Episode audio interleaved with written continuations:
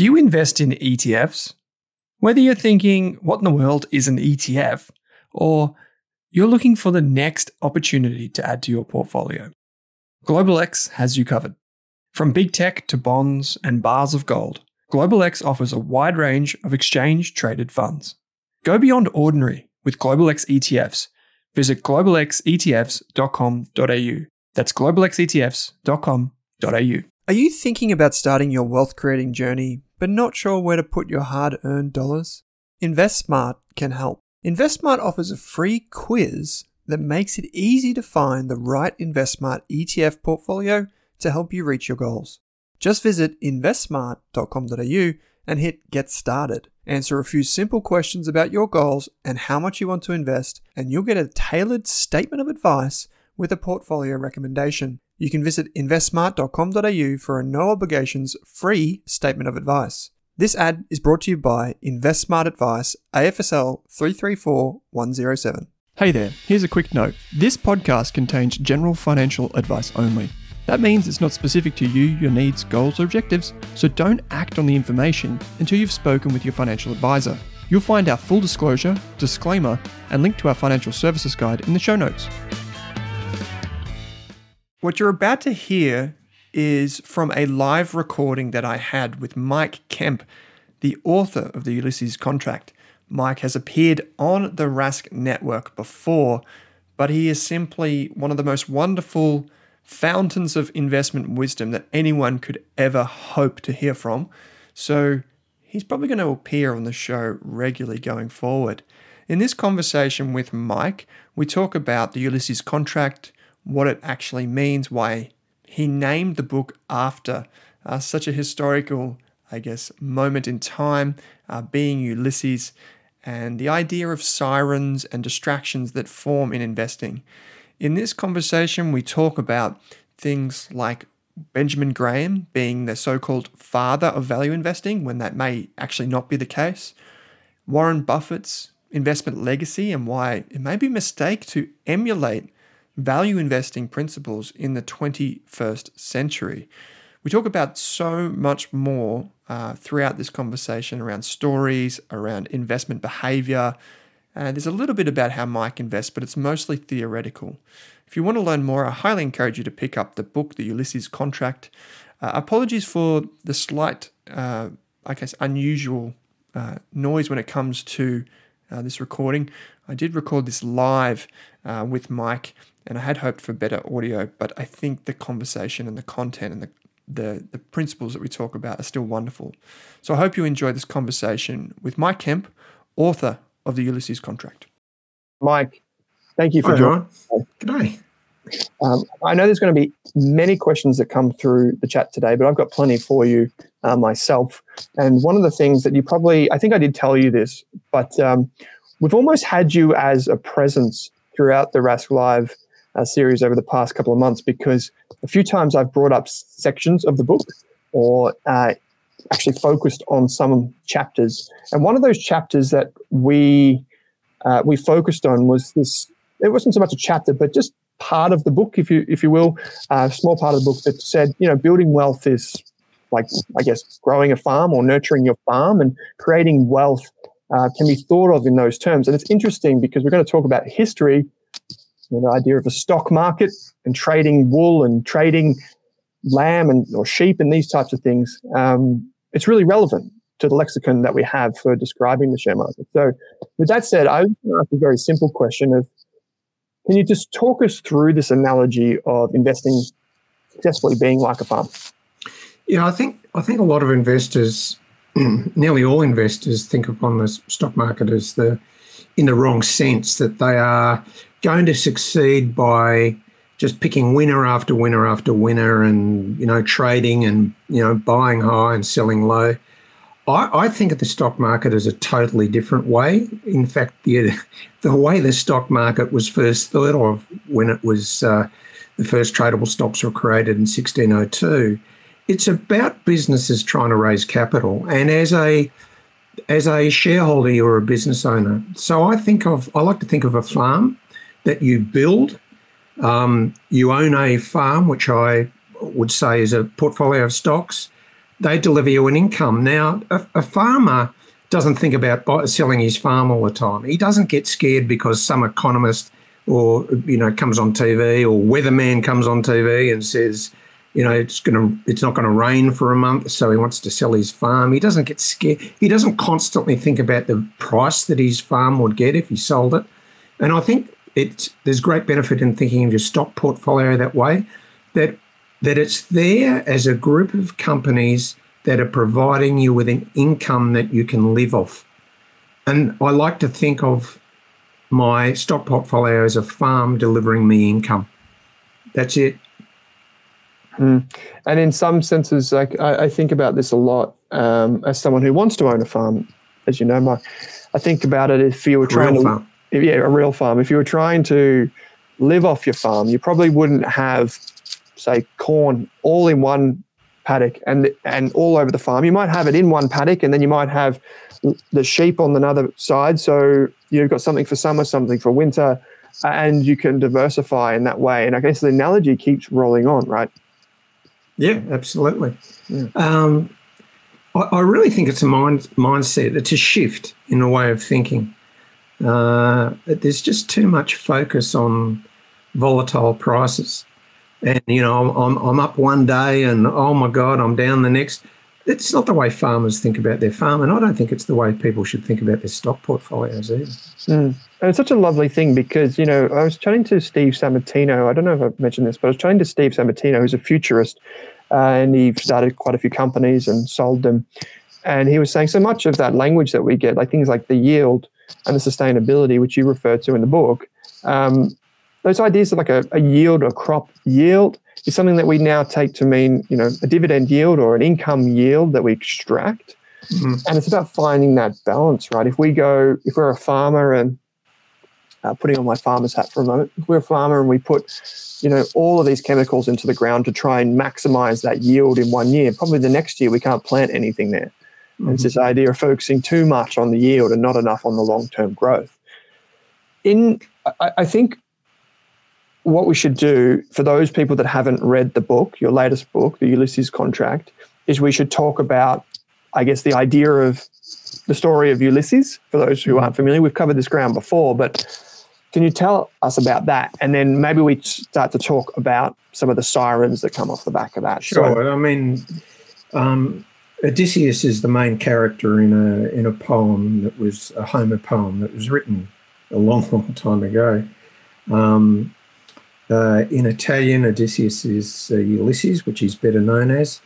Um, he was the king of a Greek island called Ithaca, and he was returning home after the Ten Year War uh, in a boat with, with his men, with the sailors on the boat. And he knew he was passing this island where sirens sing and they attract, you know, sailors onto the rocks to their destruction. Now, in order to avoid that, what Ulysses did was he made his sailors put wax in their ears, but he wanted to hear the sirens, so he asked his men to tie them to the mast, minus the wax, so he could hear them. So, what Ulysses was doing was putting into place a plan before the event that would stop him doing something stupid when he was exposed to the seduction of the sounds. Now, I liken that to the investing because investing is also a journey. It's a multi decade journey. Um, we can work out what works. excuse me. We know it works. Uh, what works is saving, investing in good assets, and compounding over time. But along that journey, we get seduced. And the seduction can come in many forms uh, high returns, uh, market timing, um, prophesizers or economic forecasters who scare us into thinking the stock market's about to crash. So there are all these sirens that are seducing us along that journey and taking us away from that track of true investment success. So, what a Ulysses contract is, in the sense I write in my book, is a contract you undertake today and stick to over decades. You know you will achieve success if you stick to it and just close your ears, put your wax in ears to all the sirens. But the unfortunate thing in investing, a lot of people don't know what those sirens are. So you have to identify them first. And I identify 11 sirens in my book. And people will be surprised what they are because a lot of these are tool, uh, so-called tools, and I use that word in inverted commas, that people think you are going to succeed by using. You know, market timing, um, charting with a pen and paper, um, you know, listening to economic forecasts, all these things. And what I do in my book is I look at these things realistically and, and evidence based and say, well, do they work? And most of them don't. Yeah. Um, so to me, they are falsehoods that you shouldn't really chase in an effort to achieve investment success. And I love that. Um, I said this on the podcast that we did quite a while ago now, but um, I love that you study history basically as much as probably more than you study the present moment because it's such a great guide to human nature and behavior and the things that we yeah. are seduced by as a result. Yep. And for some reason in my head, Mike, I had it that the stock market had only been around for 100 or 200 years, but it's actually been around a lot longer than that. I can't remember the date. I don't know if you do off the top of your head. Mm, I do. The first stock that was tradable in a public sense, like stocks are traded today, was 1602, the Dutch East India Company. company. Um, and the first stock market as a building uh, was finished in 1611. Uh, Hendrik de Keyser, who was Amsterdam's chief architect and stonemason, uh, they built an exchange solely for the purpose of trading stock uh, in 1611. Now, the US, uh, its first stock market in Philadelphia was 1790 and 1792 uh, in New York. So they really were way behind. They were almost two centuries behind the Dutch. Hmm.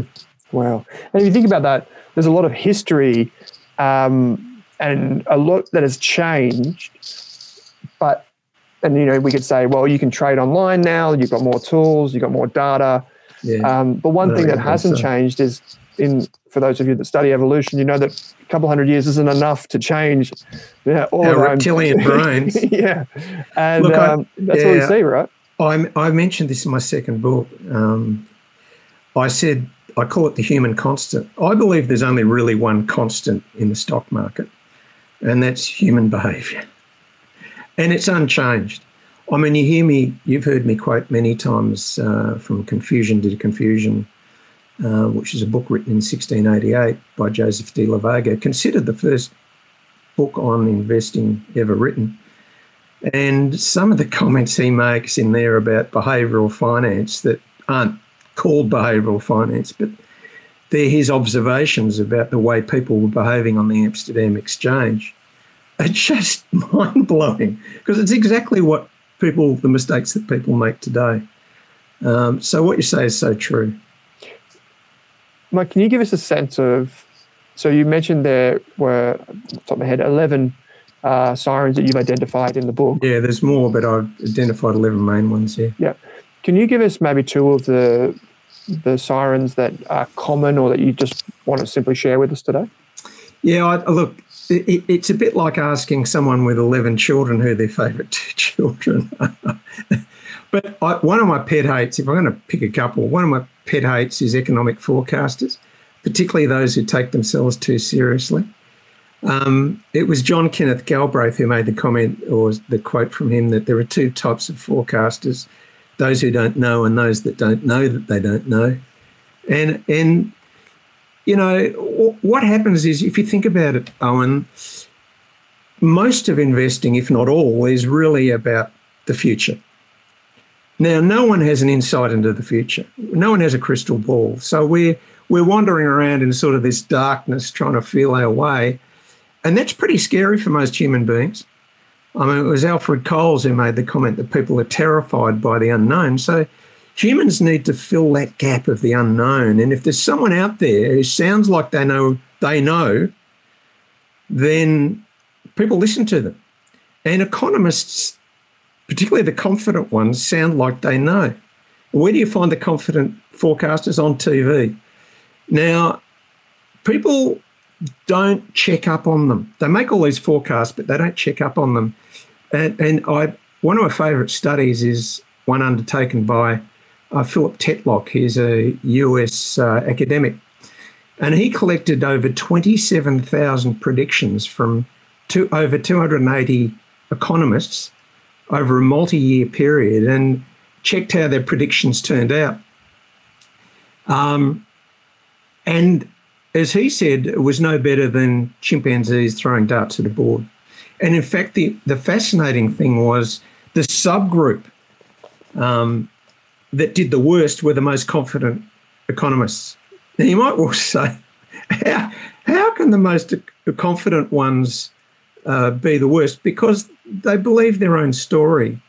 And, and economists suffer, as we all do, from something called recency bias. We think the status quo is going to be maintained. I mean, what did Philip Lowe say when interest rates in Australia were at 0.1%? You know, they're going to keep probably keep low for another two years till 2024. That's recency bias, and we all fall from that. Economists are not exempt. So what they tend to do is to predict the same, whereas things change. So economists, uh, I mean, I, I, love that quote from the ex-chancellor of the, the Exchequer, uh, the Exchequer uh, Norman Lamont, who said of his favourite uh, economic forecaster, he is often wrong, but he's never in doubt. And, and that's that's what I so that my pet hate, hate is forecasting. I don't listen to them. I really don't. I hate to, I'm trying not to be rude to anyone, but I think it's a waste of time listening to. Um, another siren, and this is perhaps one of the most insidious sirens. This is a really tough one. Uh, is our inner voice, ourselves, and the reason it's so tough is no one thinks they're wrong. Everyone thinks they think rationally. Um, we are our own worst judges. We're not aware of our inadequacies. Um, yet we are riddled with them and we don't process information properly. Um, we're overconfident, we draw conclusions too quickly. I, I love that uh, Danny Kahneman, the uh, US psychologist, that, that phrase, WYSIATI, uh, what you see is all there is. we're biased. Now, I, I, think we need to be aware of all of those things, um, all our inadequacies, our human frailties. Um, and the only way you're going to do that is keeping a very open mind, admitting that you are a poor processor of information and work within those limitations. Uh, one of the biggest problems I see in the stock market and people interacting with it, and then this gets back to before when you were talking about our reptilian brains, the human brain uh, thinks in a linear fashion. By that I mean a happened, therefore B will happen. And if, if we want to change B a bit, we fiddle around with A. You know, it's a bit like the old monetary policy. Um, but stock markets aren't like that. They're far more complex. Um, we need to approach the stock market with interactive thinking. You know, A affects B, which then affects C, which feeds back and affects A, which then affects Z. It, it's why the market is so difficult for people to understand. We just don't have the capacity to understand it due to its complexity. But we think we do. We think we understand it, but we don't. One of the, I was reminded of your quote, um, one of the quotes you put in the book, and I cannot for the life of me remember who said it. Um, when they were asked what the stock market would do, they said, quote, it will fluctuate. That was JP Morgan uh, uh, Pierpont Morgan, and he was he died in 1913, by the way. But during the course of his life, he was effectively the central bank of America because Andrew Jackson had got rid of the central bank. Um, he he he he didn't believe in it. J.P. Morgan was often called upon to bail the U.S. economy out, like he did in 1907, the crash of 1907. But but Jake, yeah, I've been in the room where JP Morgan was sitting uh, when the bankers were. He locked the bankers in the in his library and said, "We got to we got to fix up the American economy. The market's crashed." Um, but the thing is, uh, getting back to your comment, it was basically JP Morgan was being pestered by by newspaper men, you know, asking him his opinion on this and that and da da da. And one of them called out, uh, What will the stock market do? And he said, Sir, it will fluctuate. Basically, he was referring to the fact that he doesn't know, but it's the market's volatile and he'd be an idiot if he tried to guess. And this get back to this gets back to economists, doesn't it? They'll, you, sh- you shove a microphone in an economist's face and ask them where the market's going. They'll usually give you an answer and uh, it's it's it's really well, I think one of the things that people would say, think when they hear you say these things, and they make a lot of sense because we've seen, and your book shows this, and that's why I think it's such a profound book. Is people, you know, think they have a preconception about stock trading, like making money from trading stocks, mm-hmm, mm-hmm. Um, value investing, which we'll come to in a moment, market timing. Mm-hmm. Uh, you name it, there's a flavor of it out there, and you cover a lot of them, like quantitative investing in your book. But it, it kind of one of the things that people would think is like, well, what is the answer then? If you if you're telling us what's kind of not the answer, which we'll come mm-hmm. to in a moment. Frustrates people when I keep telling them that's not the answer. yeah. Um, and there's a great quote for this, which we, will touch on later. Um, one of the things that you do talk about in the book, and this is probably the part where I zoomed in on, because I was like, this is really interesting for me, which is the the idea of value investing. And mm I know mm-hmm. you want to talk about this a bit, and I, I think it's worthwhile everyone listening to this because we think about value investing as you know buying a dollar for 50 cents trying to find the valuation of a business and frankly mike like a lot of people that know you and know of you and read your books or seen your work in previous times for them you're kind of like this this educator that's been out there for a long time and through demonstrating like your wares and your ability to understand business they see you as someone who is an expert in value investing because if i may say so myself you didn't i think you did it successfully for your communities that you touched for so long mm-hmm. but then i know you want to kind of talk about that because there's this whole thing at the moment of people trying to replicate Warren Buffett or insert name of famous value investor. Mm-hmm. And that may be one of these things where people need to not be seduced by those principles. Can you elaborate on that a bit? Yeah, my, actually, my second book, Uncommon Sense, the, a lot of it is about the history of, of valuation. Um, and people have a lot of misperceptions about value investing. And for those of you who sort of haven't had it defined too well. It's the identify, identification of stocks or companies that are that you have the the ability to buy for less than you believe they're worth. So you work out an intrinsic value. You say XYZ's worth 10 bucks, it's trading on the market for six. So you think it's going to be a great buy. Um, there's a lot of misunderstanding about value investing, particularly how it came about uh, the popular belief is that value investing kicked off about 90, about 90 odd years ago um, when Benjamin Graham um, wrote Security Analysis in 1934. Uh, and then Warren Buffett popularized that because, you know, Buffett was his student at Columbia University. He went and worked with Benjamin Graham at Graham Newman in the 50s. And they were good pals before Ben Graham died in 1976. So value investing is associated with Ben Graham. Before Graham, there was darkness, and Warren Buffett became its poster boy. So, well, obviously, Buffett today is worth 120 billion, and he made it from investing. So, everyone wants a piece of the action, right? So, but the fact is, value investing didn't start with Ben Graham. It started a long, long time ago. Um, uh, he didn't come up with the, even with the mythology uh, how to how to undertake it. I love to talk about a guy called Archibald Hutchinson, who was a member of Parliament uh, in 1720. Uh, he had a 14-year career. 1720, uh, when the South Sea Bubble, who most of you, I think, would know about the South Sea Bubble of 1720, and Archibald Hutchinson stood up in Parliament and argued the South Sea stock trading at 150 time multiple was way too high. And he talked about prospective earnings. Um, he talked about uh, PEs, although they didn't use that word, that exact phrase at that time, multiples. Uh, it was argument about multiple. He talked about capital raisings, and he valued South Sea stock using a discount rate in the same way that we would value stock today. And by the way, discounting future dividends is nothing new. Um, Joseph de La Vega used to talk about, he, we talked in his book in 1688 about how he valued stock, and, and it was about prospective dividends.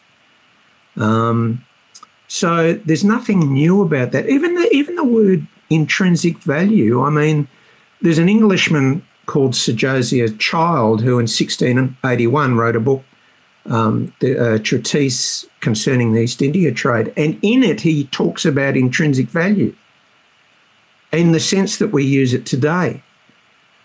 So that was 1681. This is not Ben Graham stuff. I'll tell you another farce about Ben Graham. Um, hear, who who came up with the phrase margin of safety? You know what I mean by margin of safety.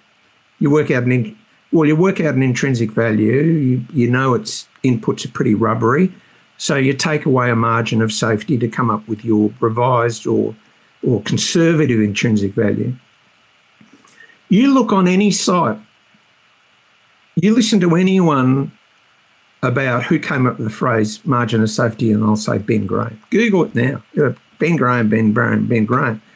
And now I'd say to you, well, if Ben Graham came up with the concept, uh, how come Charles Dow wrote about it in an article in the Wall Street Journal in June 1901? Oh, I mean, Ben Graham was seven years old at the time.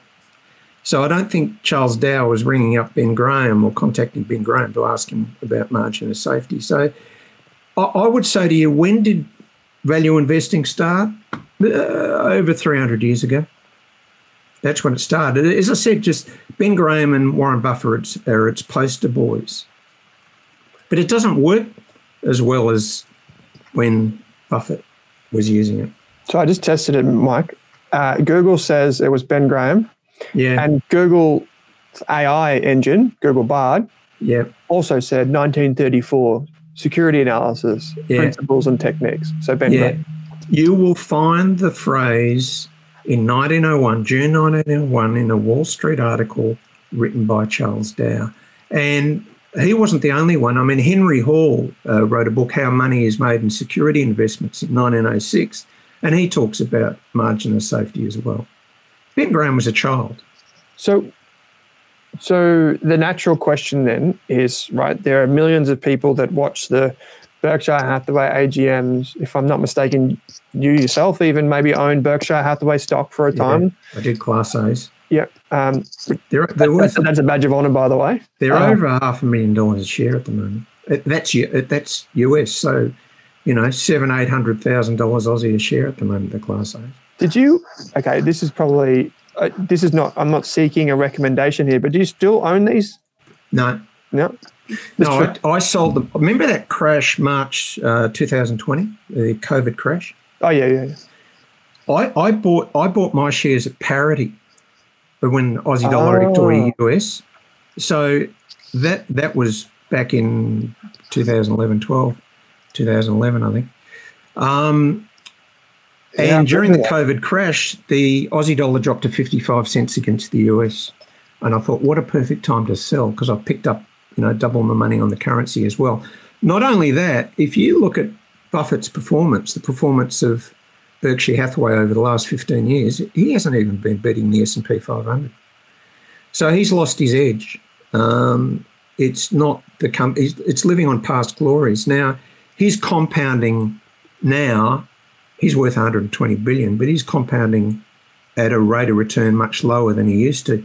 When he when he set up his partnership before he um, bought Berkshire stock, uh, he's been chairman since 1965. But when he first set up his partnership, when he stopped working with Graham Newman in 1956, he had a partnership uh, for 13 years where he sat and invested out of his bedroom um, in Omaha he he compounded over that 13 years at a geometric rate of 30%.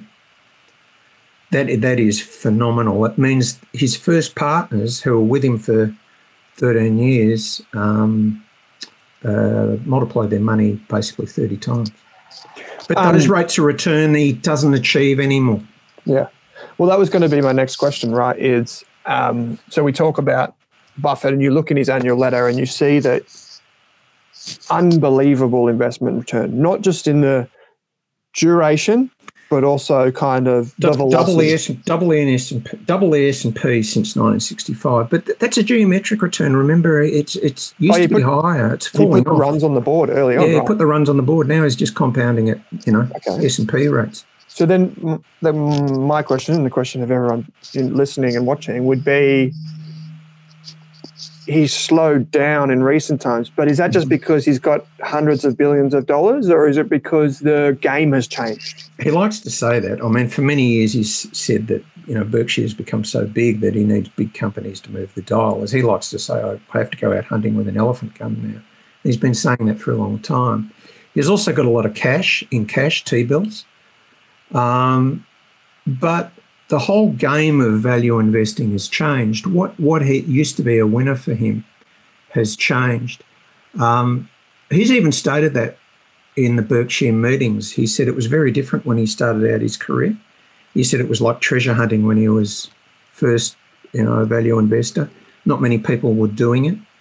Um, I mean, it, it, it, relates to a comment that was made by Fred Kelly in his book in 1930, uh, Why You Win or Lose he basically said your only chance to take money from Wall Street is to be somewhat unusual. And in Buffett's early years, he was unusual. It was easy for him. There weren't many people doing it. Um, I mean, even Ben Graham said this, and he died in 1976. That's nearly 50 years ago. He basically said, and this is an important point Ben Graham said, What I wrote in security analysis back in 1934 is not really much use anymore. So Ben Graham believed that the era of picking up cheap stocks easily, easily is over. And Buffett thinks the same. Buffett will tell you that one of the reasons he's not winning like he used to is there are so many people do it, doing it. Um, I mean, you look at the number of analysts who are practicing that technique. When when Graham said that in 1976, you know, the day of the value investing is value investing is basically gone. Since then, since 1976, there's 200 times as many analysts. So the the, the problem is even magnified um, since Graham since Graham made that comment. Now, as I said, in the last 15 years, Buffett hasn't outperformed. But but people people don't think of this they just look at it and they say, you know, since 1965, if you look at his annual geometric returns, it's you know 19.8% versus the S&P's 9.9. By the way, that's no small feat, I can tell you. No small feat, but you know how averages work, you know, and his his performance has tapered right off. But there's people who who still reads security analysis and uh, the Intelligent Investor, which was released in 1949, and think it'll give them an edge. I don't believe, uh, and, uh, and I've always been a great supporter of Buffett. I think he's a great man. I think he's a very intelligent man. He's a freak. But but what the characteristics that have made him that that define him as a freak aren't as useful today as they once were. He was he was born at exactly the right time. Mm. Um, just to circle back from something to something, Plant One did send in some questions in advance. Um, but one of the questions was um, when you invested overseas, how did you get the money back to Australia? I'm assuming you just used a brokerage account to buy those shares. And absolutely, I just I just used CommSec. Yeah, yeah, it was easy. Yeah, um, great. Uh, there, there's a They've chart. got an there. international trading desk. It's, it's so easy. It's it's it's it's almost as easy as buying shares in Australia. Absolutely. Uh, there was a chart I was trying to find on Google as you were talking through that. There's a chart, you know, the China, uh, the Chartered Financial Analyst exam, that CFA exam. Yeah. Um, there is a chart. I think it was shared by someone could find it on the internet for me and help us out. But um, there's a chart shared by um, a guy called Mike Batnick. I think it was Mike. Um, pretty good name. Uh, he said that uh, he showed this chart of the number of CFA charter holders, the people that hold this really, you know, uh, difficult title to pass these exams, these financial exams, and a lot of it's based on like financial analysis and stuff. That Sorry, was, are you talking about the New York-based one? Yes, yes. So there's, the charter fund, 190 uh, there's about 190,000 members. yeah, and and and is interestingly, Graham, uh, sorry, Ben Graham started it off. Uh, Yeah, this is the in thing, New York, based on those and there were about principles. 20 members to start with. There's And the thing, and he- 190,000 now. This Mike Batnick guy, he shows on a chart the number of US stocks on a chart to the number of CFA charter holders. And what you can see is the number of these highly credentialed and highly skilled analysts, not investors, but highly skilled analysts Mhm. per stock is just gone through the roof. Mhm. Um, and it shows you that kind of the game has changed in that respect. So, Mhm. and like you said, if you're thinking that your competitive advantage in picking stocks is to do a better valuation or to do a better price to earnings ratio or something like that, I feel I like think you're on a fool's errand. yeah, I feel like that's just something, yeah, totally different. So one of the things, one of the chapters, I think it's a chapter, Mike. You could tell me if tell me if I'm wrong. I think it's a chapter in the book, or maybe it's just one of the subtitle uh, within a chapter. But it says, "Great investors don't need to be champions," and I think Yeah. that's one of the things that we think about is like we think of like investing edges in like we think about being better, and we hmm. think a lot of prominent speakers in financial and investment circles will say you've got to sharpen the edge. You've got to hmm. sharpen the edge to be better, to get better, to continuously learn, to do all that. And this title kind of throws that back at them and says, well, maybe not. Yeah. Well, uh, I, I like to say if you if you don't know what your edge is, then you haven't got one, and you're not going to get it from reading books. I I I, really upset one person who bought my book because um, they they read it they read it and thought in the distillation of reading a book in several hours they were going to go out and beat the market. Well, my argument is the way you get you excel, not excel. The, the way you be a good investor is just don't do anything dumb. And it, it's amazing what compounding at market rates can achieve you. You can be a great investor uh, just getting market returns. But if you start doing dumb things, then your returns are going to suffer. Um, there are there are there is still a way to get an edge out there, but I can't define it because I haven't got it. And the people who have got it, the Jim Simons of the world and the quants, you know, you know Jim Simons, who's turned himself into multi-billionaire through you know quant trading. Um, his win rate is just a fraction over fifty percent, but he's so leveraged and he trades so often that he's been able to turn that into billions of dollars. Uh, he won't tell you what his what his edge is. You, need, as, Fred Kelly, as the quote I said before in 1930, the only way you take money out of the market is to be somewhat unusual. You're not going to get it out of a popular selling book. but I don't think it matters. I really don't think it matters. People underestimate the power of time, patience, and compounding. They think that you're going to make money just by repeatedly picking winners. And they'll come a cropper if they think that.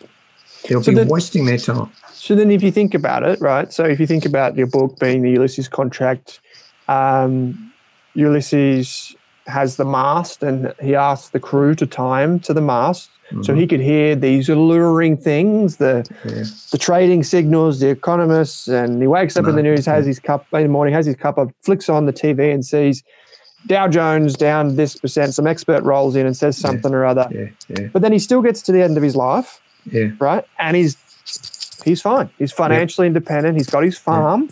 Yeah. You know, he's got he's retiring comfortably. He's doing the things that he should. yeah. What goes into the mast, if you get what I mean? Like, what are some of the principles that do help people move through life? For me, it was knowledge. Knowledge. I, I one one of the problems with human nature is that they believe narratives over facts. They love a good story, and I don't. I mean, I like a good story, but only fiction. I I I, I think a lot of the things that are stated uh, by so-called experts are fictions. So I act on facts, and it was very easy for me to look at all these things like like market timing, etc., and uh, understand that they were fictions. So I think knowledge is the most powerful. I think patience, you need patience. Um, you've probably heard me say that um, uh, even that word patience uh, was in Joseph de la Vega's book. You know, he said that great investors need patience. And I, you may have heard me say, but it's worth repeating because not everyone will, will have heard this who's listening. Um, when I was in Omaha and I went there five times for the Berkshire AGM, I met Susie Buffett, uh, his oldest uh, daughter, his only daughter, by the way, oldest child. And she was asked in the group I was um, uh, what characteristics define her father. And she said patience and integrity. She didn't even hesitate. Patience. Father's a very, very patient man. And I think if you can develop, problem is we're sort of born with patience rather than than uh, build on it. But I, I think patience is a really good mast uh, because if you're a patient person, that's what good investors need. Impatience, impatience is the destroyer of, of good investing. Mm. And Vale to Charlie Munger, um, who yeah. passed away this morning. Yeah, yeah, uh, overnight. Absolutely wonderful uh, educator and investor. Yep. Um, and you know, he he he talked a lot about that. Uh, and Mike's just said in the chat, you know, get a little bit wiser each and every day and compound your knowledge for sure. But he also would say things like the quote I was going to use for today's show is like, you know, avoid stupidity rather than trying to seek brilliance. And um, one of the things that he kind of instilled upon Buffett was this idea of letting wonderful businesses or letting, let's zoom out a bit, letting wonderful investments compound. Don't interrupt them because they're very powerful, uh, he said. And um, I think like people, I, I, know you remark after it a little bit in the book about index funds, and I know Plant One's questions were a little bit about that today. Uh, the use of index funds. Um, yep. Broad based broad based. Yeah, not just not some fancy expensive things, but just diversified index funds. You talked about that a little bit in your book, how at first you were kind of, I guess, hesitant. You were like, what do you mean this thing isn't, you know, the index fund? Can you talk us through maybe the use case of an index fund and why people actually benefit from paying attention to those types of things? And we're not looking for recommendations, but just like I guess what people are fi- trying to find is like the sensible long term things that patience helps you build. People don't get index funds, particularly young males. too much test, too much testosterone. You know, I'm going to beat the world. Why do I need an index fund? You know, why do I want average returns um, when I'm going to beat the market?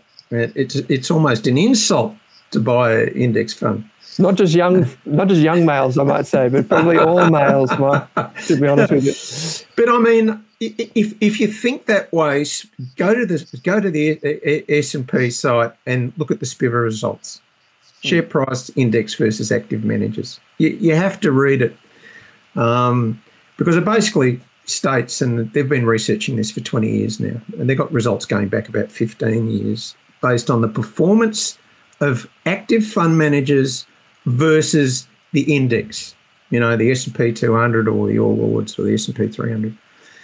Now, you'd expect professional fund managers to beat that.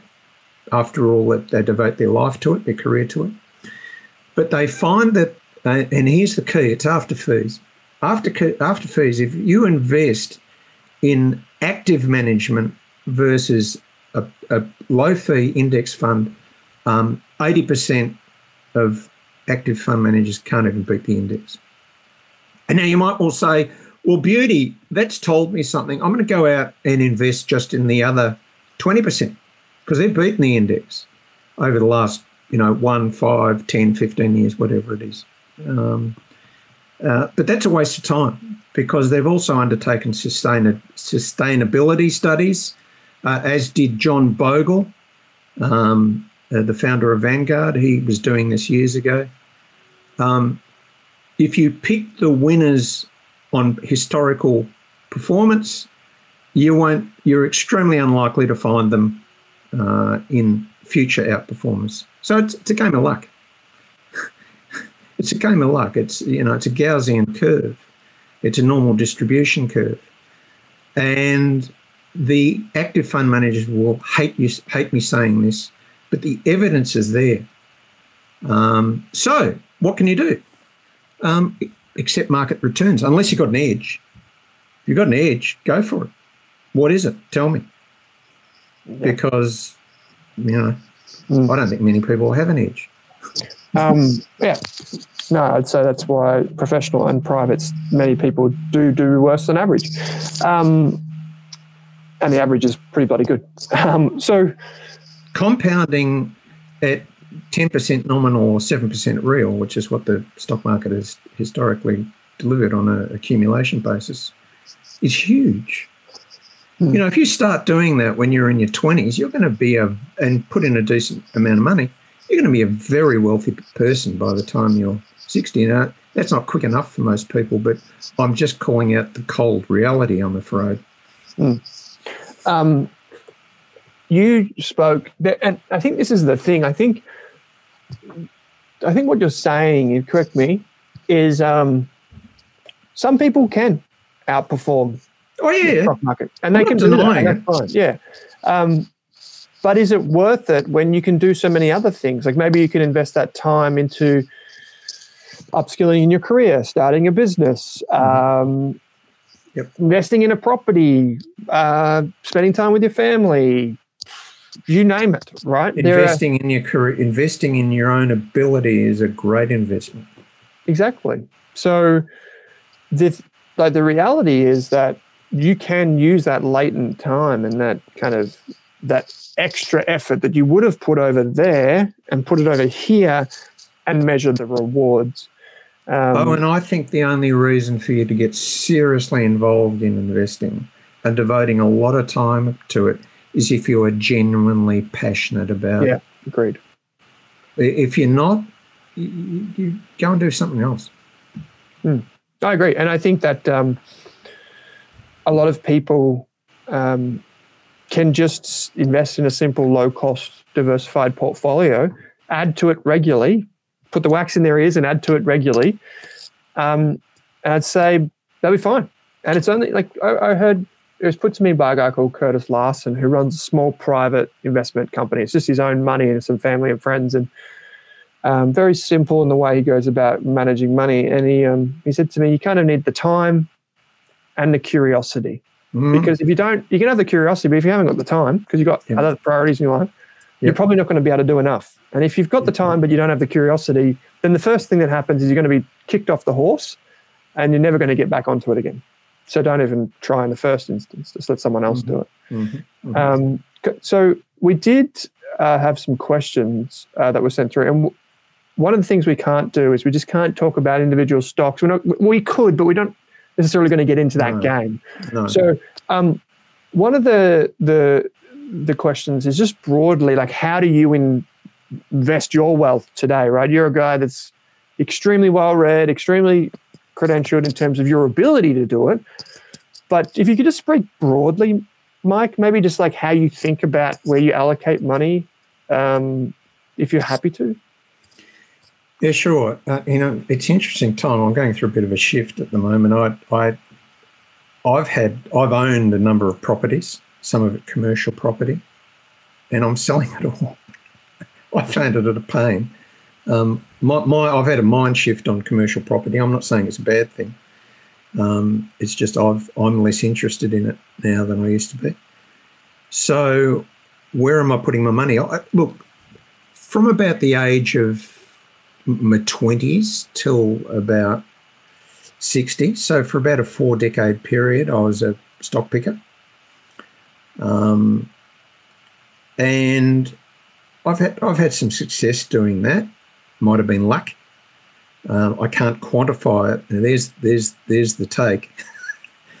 I had my success, or otherwise, as a stock picker, um, monitored during the time I was uh, an analyst at Barefoot. And if you look at our portfolio as a whole, um, we did quite well. Uh, so where do I put my money now? I'm extremely interested in the stock market, but I've discovered that I've lost the interest to investigate to the depth required every single company that I was investing in. And it's a full time job, really is, for a concentrated portfolio. It, it, it demands 40 or 50 hours a week to do it. And even then, you mightn't do it well. So the answer to the question is the bulk of my money, and this is going to, may not surprise you, is into low cost index funds. Now, the yield from that uh, is multiples of amounts more than I need. so I am sharing that money with my family in enjoying life, and I'm reinvesting a lot of it too. So I'm, I'm may sound a bit silly. I'm actually building my wealth at my age, but what else am I going to do with it? Um, I, have I've met my material needs. So why do I need to spend it for the sake of spending it? So a, a big chunk. Look, quantify the amount in index funds. I've never really worked out, but it must be approaching half my money. Yeah, right. Um, and you do talk a little bit about that in the book, um, and we've spoken previously about uh, on the podcast about some of your investments that you've made into property and those types of things. Um, just a bit of uh, praise for you, Graham, in the chat said, Best book I have read on investing. A very sensible method, just need patience. So there you go. Um, there you Some go. people get it. Some people get it. Well done, Graham. yeah. Um, and P, uh, PDB says, I'm reading Mike's book at the moment. So I hope, I'm glad to hear that, PDB, because uh, we've talked about it enough over the last few few weeks. Um, and I think the book in itself is just a, a, wonderful guide for people to pick up. And I, I, probably would say, I don't know who you had in mind when you wrote it, Mike, but I would say that it's, it's for someone that understands what the stock market is. Like you could pick it up as an absolute beginner too, but there's probably other books you'd want to accompany it with because I, I, there's this line, and I was trying to tell Rob from Self Wealth last year, uh, last week, uh, yesterday. Sorry, he and I caught up for lunch at a very nice dumpling place in oh, Melbourne. Hello, Rob. Yeah, Rob. When I when when you when, yeah when when I say very nice dumpling place, it was just a little bit overpriced, but it was pretty good in Melbourne on Bourke Street. Um, but we were talking about uh, part of the book, and I think this goes to the core of why you wrote it. And I cannot remember the quote, Mike, so please forgive me.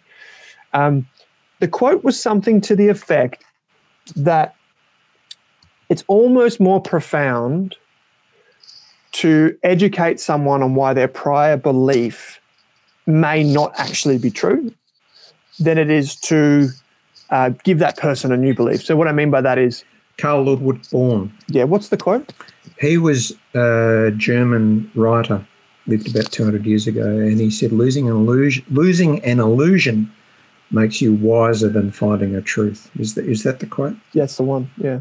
It's he didn't he wasn't talking about the stock market, but I think it's one of the most relevant quotes you can deliver on the stock market. Losing an illusion makes you wiser than finding a truth.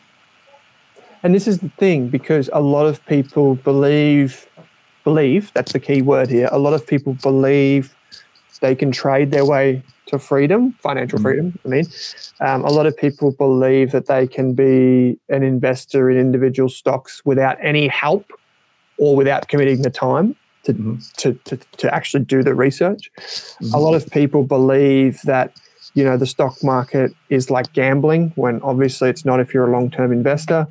Um, a lot of people have these belief systems in place, mm-hmm. and they've never once thought, well, that empirically that is just factually not true.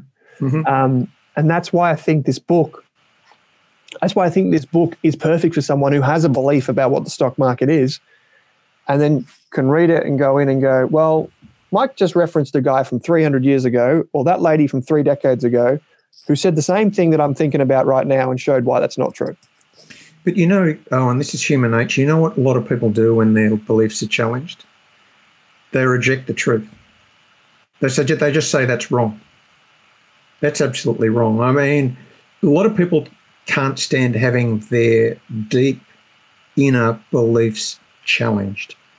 And I think the sign of an intelligent person is someone who hears something that opposes their view and just sits back and says, Well, let me think about that. And that's what you have to do all the time. Um, I'll give you a perfect example uh, about investing. Um, I was so uh, in in awe of Warren Buffett in when I was in my my 30s and 40s that I just believed the way to wealth was value investing. Well, you've heard what I've said in this podcast. I don't believe that anymore. I believe what value investing does, if you're bothered, is to make you a relatively safe investor because you don't get caught up in all these crazy things like, you know, well, dot com, etc. So that's great. I mean, I, I wouldn't turn anyone away from value investing at all. But I don't think sitting down reading everything that's ever been written about Warren Buffett and every, you know, putting every pithy quote that he's ever said, stick it to your computer with a sticky note, I don't think that's going to get you there. So I, I had my beliefs about him, and I have enormous respect for him, don't get me wrong. I had my beliefs about him and his own techniques challenged, so I looked at the evidence.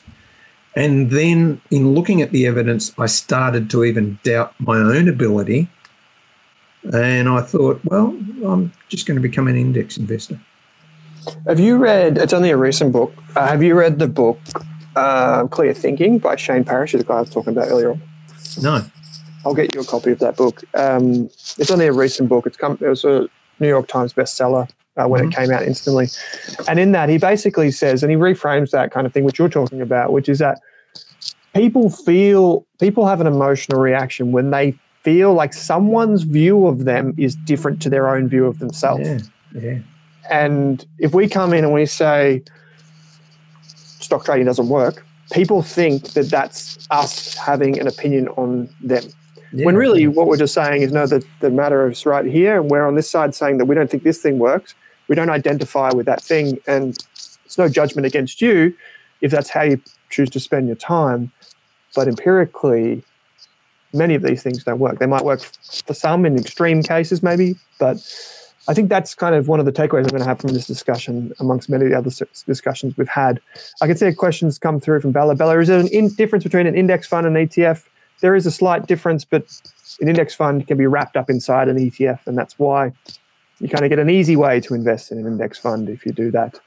Um, Sid said, uh, if index funds are the best way to invest the majority, why not put extra into super and keep it really simple? And absolutely, Sid, we're not oh, here to give couldn't you. Couldn't agree more. Couldn't yeah. agree more. Tax haven. Yeah, but, but within super, make sure that it's invested in the right assets because super is just a tax environment. You've also got to have the right assets working for you within your super. See, a lot, a lot of people, a lot of people who aren't, um, I guess, financially minded, um, and I get these sort of comments from a lot of my friends they lump super as just super, this amorphous mass of money, and it's all the same. It's not all the same. You need to look under the hood and see how your super is invested. But look, I could only encourage people that, you know, if, if is a, a, saving in an investing environment, super is wonderful so far.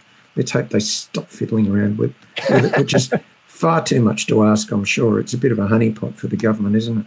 Oh, it is. And that's why I would say is that if you are on the younger side of the spectrum, is to build wealth outside of super as well as inside of super. Mm. So there's this old, you know, the old false choice. But they can change tax laws in any environment. oh, exactly. So this is the way I think about it, Mike, is if you've got, if you're 20, 30, 45, 50 maybe, and you're thinking, I'm just going to put all of it in super because on a spreadsheet that looks delightful. A politician brain isn't written in your spreadsheet. Um, so it's just about at least if you have some wealth outside of super, like in a property or in an ETF portfolio or something, whatever you do, at least then if they change the super rules, hopefully they haven't changed what's outside of super. If they change what's outside of super, hopefully they don't change what's inside super at the same Look, time. On, on, the on the positive side, let, let, in support of super, I'd be surprised if any politician was so stupid. Oh God, I've just said the wrong thing, haven't I? They probably are. To make it less attractive than the alternatives because they don't want everyone to go on the age pension. Oh yeah. The whole purpose of it with you know Paul Keating was to get wean people off the age pension. So they're always going to have to make it, no matter how much they screw super, people in super. It's got to be more attractive than not. Oh, absolutely, absolutely. Well, the whole this is the I think this is a misunderstanding amongst people who get angry at politicians, and fair enough that we would do it. But the misunderstanding is that they want us to be wealthier on average each and every year because it's good for them, politically speaking, and yeah. it's good for the entire country yeah. so that they don't have to find creative, myopic ways to try and solve a huge population moving into retirement with excessive yeah. healthcare spending. So mm-hmm. it's in everyone's mm-hmm. benefit for everyone to get slowly and surely wealthier. And I hope today's yes. session, Mike, brings a bit of that. And I think it has to people that are watching. Um, Daniel, you did ask if this is recorded. Uh, this is recorded, so um, you can go back and watch it tonight, next week, over Christmas. Um, but I would strongly suggest everyone, if they haven't picked up a copy of Mike's book, to go and do that. You can use the link that we just said. Um, I'll just bring it up again for folks that want it, which is this one here. I'll just drop it in the chat again and use the coupon code RASK Xmas, I think it is. Yeah, RASK Xmas. And that will get you 50% uh, off the book. So you will have to order within the next two weeks if you, I think it's the next week if you want it by Christmas. It's a wonderful book. You can gift it to a friend who's in, interested in investing. Uh, the way I think about this, these things, Mike, is even if we gifted 10 of these and only two of them get read, the two that get read are worth giving to those people because that's what changes people's lives. So, mm-hmm. um, yeah, that's probably one of the things uh, I would say. Rodney, thank you for picking up on that question before. Um, ETFs you can buy and sell Bella in your uh, brokerage account. Index funds you typically have to go to the provider's website. So, for, say for example, a Vanguard ETF you can buy through SelfWealth, which I know this is being streamed through, um, or your brokerage platform. Whereas an index fund, you typically have to fill in a little bit of paperwork or something like that. But go and you can Google the differences between those two, and that Mark does talk a bit about them in the in the book. Like, all right, we'll say good. We'll say good day to you. I'm going to go and buy that book for you. Uh, that can be my Christmas present to you, and I hope oh, you enjoy it. Um, and uh, in the meantime, mate, it's great to catch up, and thank you for yeah, taking some time as to, usual to share Thanks a lot, Alan. share your knowledge with with the community of. Always a pleasure to talk to you. Cheers, mate. All right, Thanks I'll say goodbye to you for today, and uh, I'll speak to you soon. Okay, see you, everybody. Thank you.